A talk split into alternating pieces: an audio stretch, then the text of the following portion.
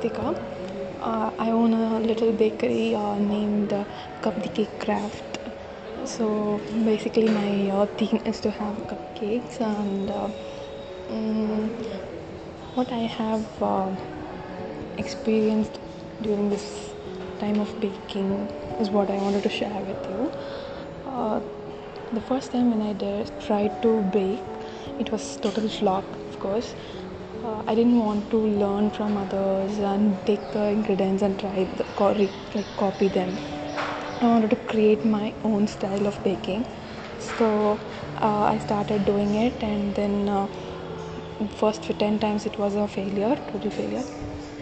Uh, I even lost some hope during the process of learning, and then after like 15 times, I came to the right ingredients, the portions of using uh, the egg, flour, and everything.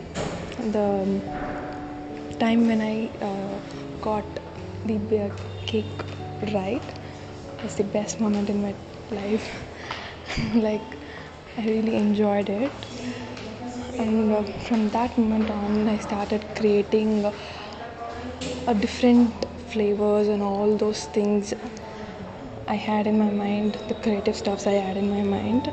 Uh, till now, I would say that 10 to 15 failures that I faced is what that is helping me till now. Uh, like that is the base of anything I would say. It's not just in baking, like any profession you take, the failures we face is what is going to build us strong. I'm happy to be a great baker. Thank you for listening.